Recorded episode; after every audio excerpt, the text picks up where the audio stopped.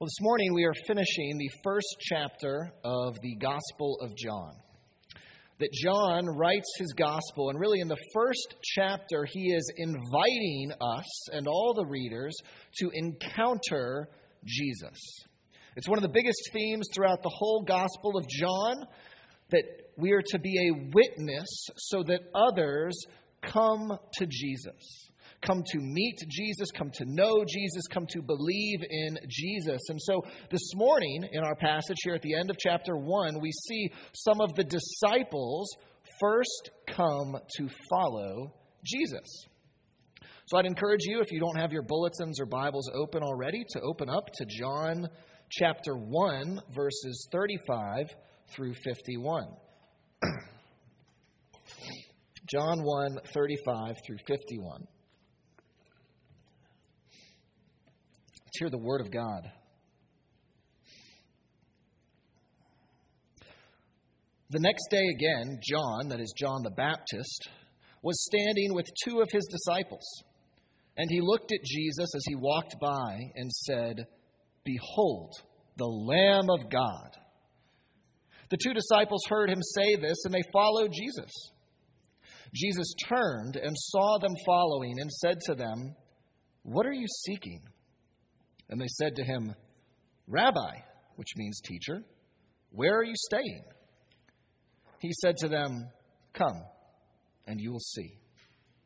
So they came and saw where he was staying, and they stayed with him that day, for it was about the tenth hour. One of the two who heard John speak and followed Jesus was Andrew, Simon Peter's brother. He first found his own brother Simon and said to him, we have found the Messiah, which means Christ. He brought him to Jesus. Jesus looked at him and said, You are Simon, the son of John. You shall be called Cephas, which means Peter. The next day, Jesus decided to go to Galilee. He found Philip and said to him, Follow me. Now, Philip was from Bethsaida, the city of Andrew and Peter. Philip found Nathanael and said to him, We have found him of whom Moses in the law and also the prophets wrote, Jesus of Nazareth, the son of Joseph. Nathanael said to him, Can anything good come out of Nazareth? Philip said to him, Come and see.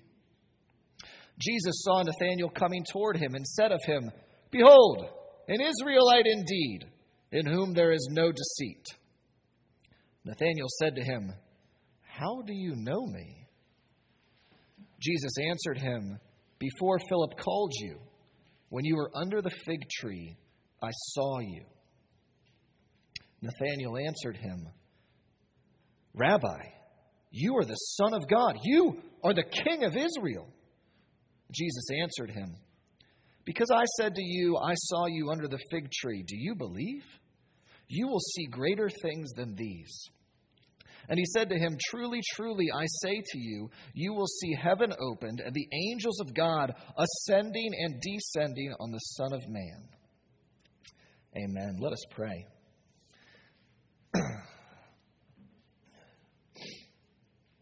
oh Lord, we thank you for your word.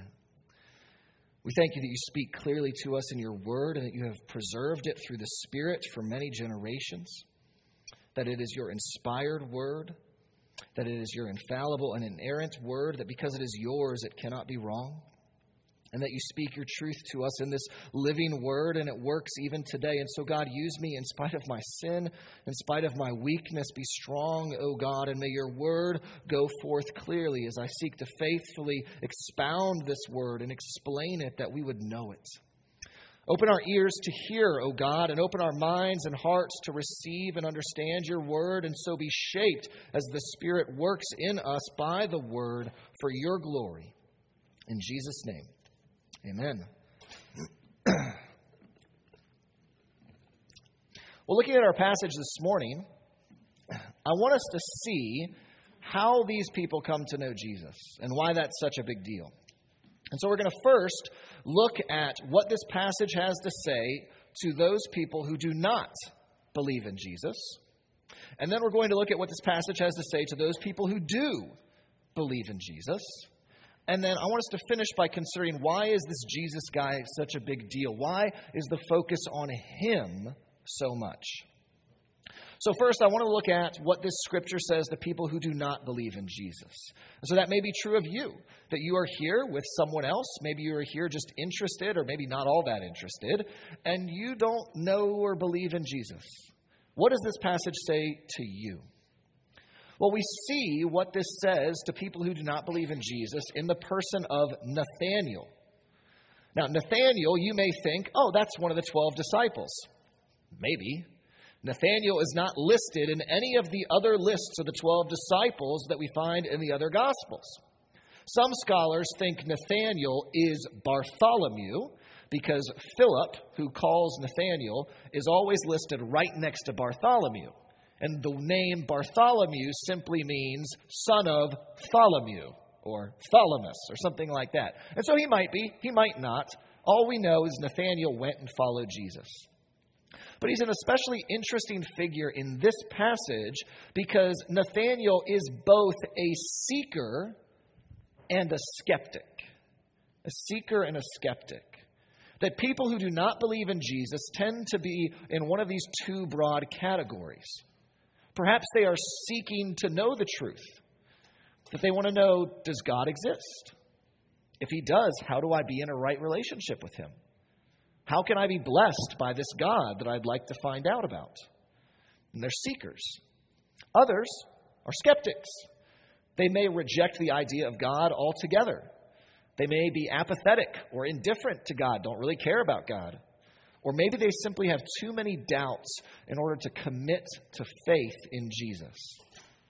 Nathanael, strangely, has elements of being a seeker and a skeptic, all at the same time.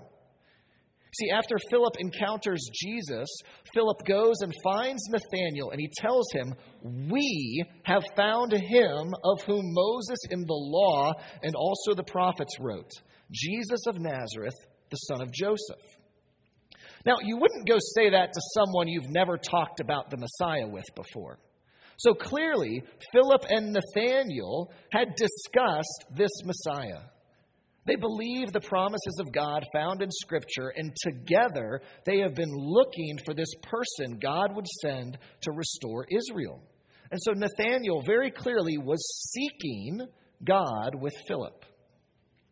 But we also see how Nathanael reacts to this. He says to Philip, Can anything good come out of Nazareth?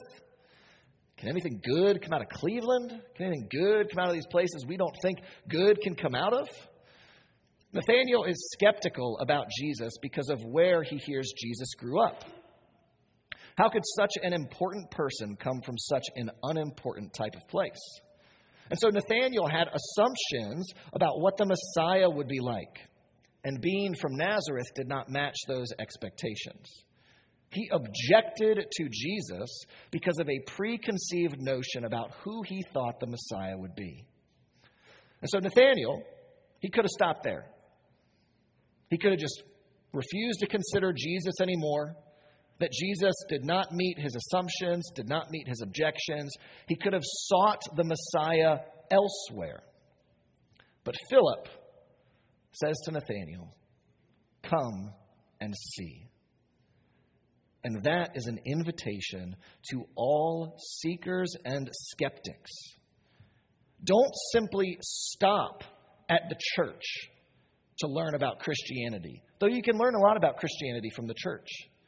Don't simply search YouTube for videos about Christianity, though there are some good videos on there. Go to Jesus. Open your Bibles and read the Gospels and encounter Jesus as he is clearly presented and find out who he really is. Our New Testament reading from Acts 5 speaks to the importance of finding out the truth. That this Pharisee named Gamaliel addresses the Jewish leaders who are angry that the apostles keep talking about Jesus. And Gamaliel says, Guys, can we not kill them too? Please? Let's just see how this plays out. If this thing is really from God, we can't stop it. And if it's a bunch of malarkey, it's going to fade away like all the other ones did. Gamaliel is saying, give it time. Let's see, let's find out what truth and power is in these followers of Jesus. So, for those of you who do not believe in Jesus, isn't it worth looking into whether or not Jesus is who the Bible claims he is? And based on Gamaliel's counsel, shouldn't something of the last 2,000 years of the explosion of Christianity make us think, what if there's something here? Is it not worth investigating whether Jesus truly is the Son of God? Is it not worth reading the Gospels? They're not that long to consider their claims. Are you so busy that you cannot afford a couple months to learn more about Jesus? Now, yes, I understand the church has done some very bad things in history. I get that. I understand you have met some terrible people who call themselves Christians. I get that. I even understand you may have been hurt by the church in the past. I understand that Christian teaching doesn't fit with what you believe to be true. And I know it sounds crazy that we gather together every Sunday to worship a Jewish rabbi who lived 2,000 years ago.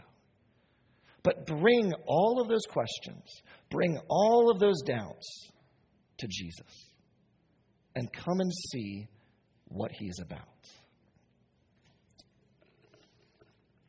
So, if that's what our passage has to say to those who do not believe in Jesus, what does it have to say to those who do believe in Jesus?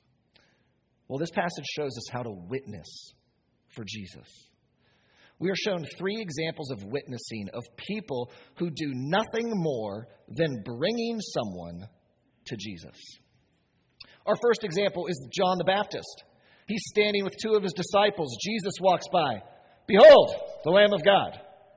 And they go and follow him. I mean, that's easy. That is real easy stuff. I don't know how well that would work today, but that's what he does. As we talked about last week, this was the whole purpose of John's ministry. He was sent by God to prepare the way for people to follow Jesus. And so John is not worried about losing two of his own disciples and followers. He was glad these two disciples left him and followed Jesus. And so he witnessed for Jesus. Our second example is one of those two disciples, who we learn to be Andrew, the brother of Simon Peter. And we find some beautiful verses in verses 41 and 42. It says, Andrew first found his own brother Simon and said to him, We have found the Messiah. He brought him to Jesus. Upon encountering Jesus, Andrew recognized the importance of this encounter, and he invited his brother to come meet Jesus too. He loved his brother so much that he wanted him to know Jesus. so, Andrew's our second example of witness. Our third example is Philip. We meet Philip, who was found by Jesus. Apparently, Jesus got to him first before he could get to Jesus. But immediately after being found by Jesus, he goes and finds Nathanael. And he tells Nathanael, Found him. We got this guy. He's here, right here. And Nathanael objects. Skepticism, Nazareth, not a big deal. But even though he expresses that skepticism, even though he shows doubt, Philip does not take no for an answer. He insists, No, come and see and he brings him to Jesus. Notice that in each of these three instances, the person who encountered Jesus wanted the other person to encounter J- Jesus for themselves. They simply sought to lead them. we'll get through it. We'll get through it. La, la, la, la, la. All right, we're good. We got it. That was helpful. So. Note how all of them just want to get them to Jesus. And we can learn a lot from these three examples of witness on how to witness it. Notice how John is not possessive of his disciples. As long as they are going with Jesus, he is happy. When we lead people to Jesus, they may not end up worshiping here at Bethel. And that's okay. They may find their way to a neighboring church that faithfully follows Jesus. That's good. It's follow Jesus not follow us. And too often we make witnessing into follow us. And we focus on secondary matters like Christian lifestyle and how to relate to the culture. But our goal is not to win people to our political perspective. Our goal is not to make people engage with popular culture like we do. Our goal is not to say, parent like I do, or fit with our denominational distinctives as Presbyterians. Our goal as witnesses is not to have them fit and follow our pattern, but to follow Jesus. And John shows us that. Notice what Philip does. Philip does not argue with Nathanael. So often, when we hear skeptics express their doubts, we want to step up like a defender and defend our faith. And so, whether someone is arguing with us about sexuality or evolution or hell, we feel this deep desire to correct their error and win the argument. But Philip does not get into a debate with Nathanael about his Nazareth prejudice. He says, Come and see. Philip leads Nathanael to Jesus, knowing Jesus can defend himself. And knowing Jesus lets everything else fall into place. But my favorite example of witnessing here is Andrew. it may be because I'm one of three brothers and I have four sons who are brothers, but I love how John simply writes, He brought him to Jesus. What a legacy Andrew left behind. And you're probably thinking, well, what else did Andrew do? Andrew is described as doing one other thing in the Gospels. That when there was that crowd of 5,000 people that were hungry, Andrew said, Hey, this kid's got five loaves and two fish. That's it. That's the only other thing Andrew does. And yet he brought Peter to Jesus. And consider what Peter went on to do. Consider the impact Andrew made by bringing his brother to Jesus. Pastor Richard Phillips writes As important as preaching is, something at least as important, if not more so, is that a church have a whole legion of Andrews. Those who bring people one by one to Jesus through their heartfelt testimony and biblical witness to Christ. My prayer for all of you who believe in Jesus is that you would bring people one by one to Jesus. That you would not seek to win arguments, that you would not seek to get people to vote like you do, but that you would lead people to Jesus so that they might believe in him. But you might be thinking, those other things are really important. Why is Jesus so much more important? Why is he such a big deal? Surely someone can just come to church and get to know God through the church. Well, yes, the church is really helpful. Or surely we could attach ourselves to a dynamic and amazing speaker and just listen to everything they say and follow them. Well, yeah, some, some are good. Surely we could just follow this regimen of religious practices and be blessed by God for doing these things. Well, yeah, there's good things you can do. But why is it so important we lead people to Jesus? Because Jesus tells us he is the access point between heaven and earth. That he himself is the way to know the Lord and receive his blessing. That's what Jesus says at the very end of chapter 1 when he alludes to our Old Testament reading in Genesis 28, where Jacob had a dream about a ladder or a stairway, or if you want a cool new word, a ziggurat, a pyramid with steps on it. And so he had this dream of this stairway or ziggurat going up into heaven. And he saw angels ascending and descending on this stairway. Now, the angels are the ministering spirits and messengers of God. And Jacob is seeing this vision of a constant stream of them going up and down. It's like that part of the restaurant in between the kitchen and the seating area. High traffic, people, food in, dirty dishes out. Food in, dirty dishes out, except it's angels with spiritual blessings. and so Jacob's like, whoa, this is a cool spot. But look what Jesus does with it.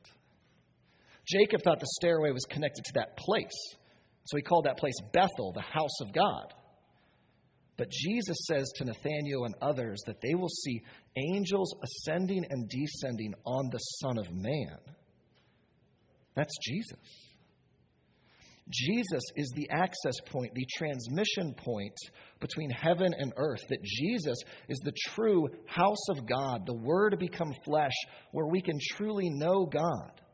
Instead of being a temple or a house, as nice as this place is, instead of being a stairway or a ladder that we have to climb, He is a person that can be known and who can give us God's blessing. And we get glimpses of the blessing that Jesus offers in his conversations with Nathanael and with Peter. Notice what happens to Nathanael after he encounters Jesus. As Nathanael comes toward him, Jesus says, Behold, an Israelite indeed, in who there is no deceit. And that's, it's not creepy, it's just a weird thing to say to somebody. It really is. But it seems like what he is saying is that Nathanael is not deceptive. He wears it all on his sleeve. That he is open with his doubts, that whole Nazareth thing. And he is willing to wrestle with God, which is the meaning of Israel, that he's an Israelite, a man who wrestles with God. And so Jesus is saying, here is someone who tells it like it is. Now, Nathanael, instead of being creeped out, is impressed that Jesus could perceive his character so quickly. But then Jesus does one more, showing supernatural knowledge, saying, Before Philip called you, when you were under the fig tree, I saw you. We don't know what Nathanael was doing under the fig tree. And it honestly doesn't matter. What matters is that Jesus tells Nathanael something that no one else could know, showing divine, intimate knowledge of who he is and his life. Jesus shows that he knows us intimately. He fully understands our character and our heart. He knows what makes us tick for better or worse. He knows everything about us, everything we've ever thought, said, or done. And yet, in spite of knowing all of that dirt on us, He came into the world to make God known and save His sinful people. Knowing full well the depths of our sin and the extent of our doubts, He still came. Jesus knew it all and he still came. What a blessing. And then in speaking to Peter, Jesus shows us I, do, I don't just know you, but I know what I'm going to do with you.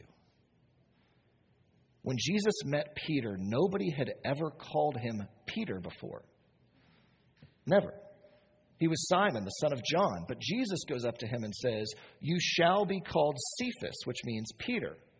Cephas and Peter both mean rock. Cephas is Aramaic, Peter is Greek. Those were the two languages they would have spoke back in those days. Now Jesus is not predicting the future, saying someday someone is going to call you Peter. No. Jesus is not saying that. He is not saying that some people will call him Peter at a later point in life. Jesus is saying, because of what I do to you, you will become Peter, a rock. D.A. Carson writes that Jesus not shows that he not only knows people thoroughly, seeing into them like Nathanael, but he then calls us and makes us as he calls us. That just as God created the world out of nothing, so Jesus recreates us by his power, making us what we are not by his power, making us holy though we are not holy. This seems to be the kind of change that he's referring to when he talks to Nathanael, saying, You will see heaven opened and see greater things than these. That yes, the disciples get to see miraculous healings and other displays of power, but an even greater miracle is what he does in Peter. For in Peter, we see Jesus turn a falsely confident fisherman who denies him in his hour of need into a powerful proclaimer of the gospel willing to suffer imprisonment, beatings, and even execution with his rock solid faith. That only Jesus can change us like that. And John is saying, I want you to know Jesus. The Jesus who knows you and can work this change in you. John knows what this is like. John likely was the second disciple with Andrew who left John the Baptist and followed Jesus that day. He followed him for three years as a disciple. He heard all of the captivating teaching. He witnessed the miraculous healings. He saw supernatural displays of power. He was up close for the moments of tender compassion. He was there when Jesus was hanging on the cross. He was there to walk in and see the empty tomb. He was there to see his risen Lord. John knows better than all of us how much Jesus can change us how much meeting Jesus changed his life. And in his gospel, he's asking us, I want you to meet Jesus too. And so, for those of you who know Jesus, let us rejoice how we have been blessed by knowing him and how he has already worked to change us for good. And let us lead both seekers and skeptics to Jesus, inviting them to encounter Jesus for themselves in the Gospels. And may we do so one by one, testifying to how Jesus has changed our own lives. Let us pray.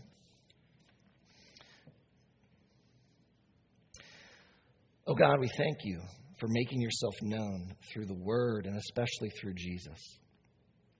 We pray, oh God, that you would help us to know you through the Scriptures.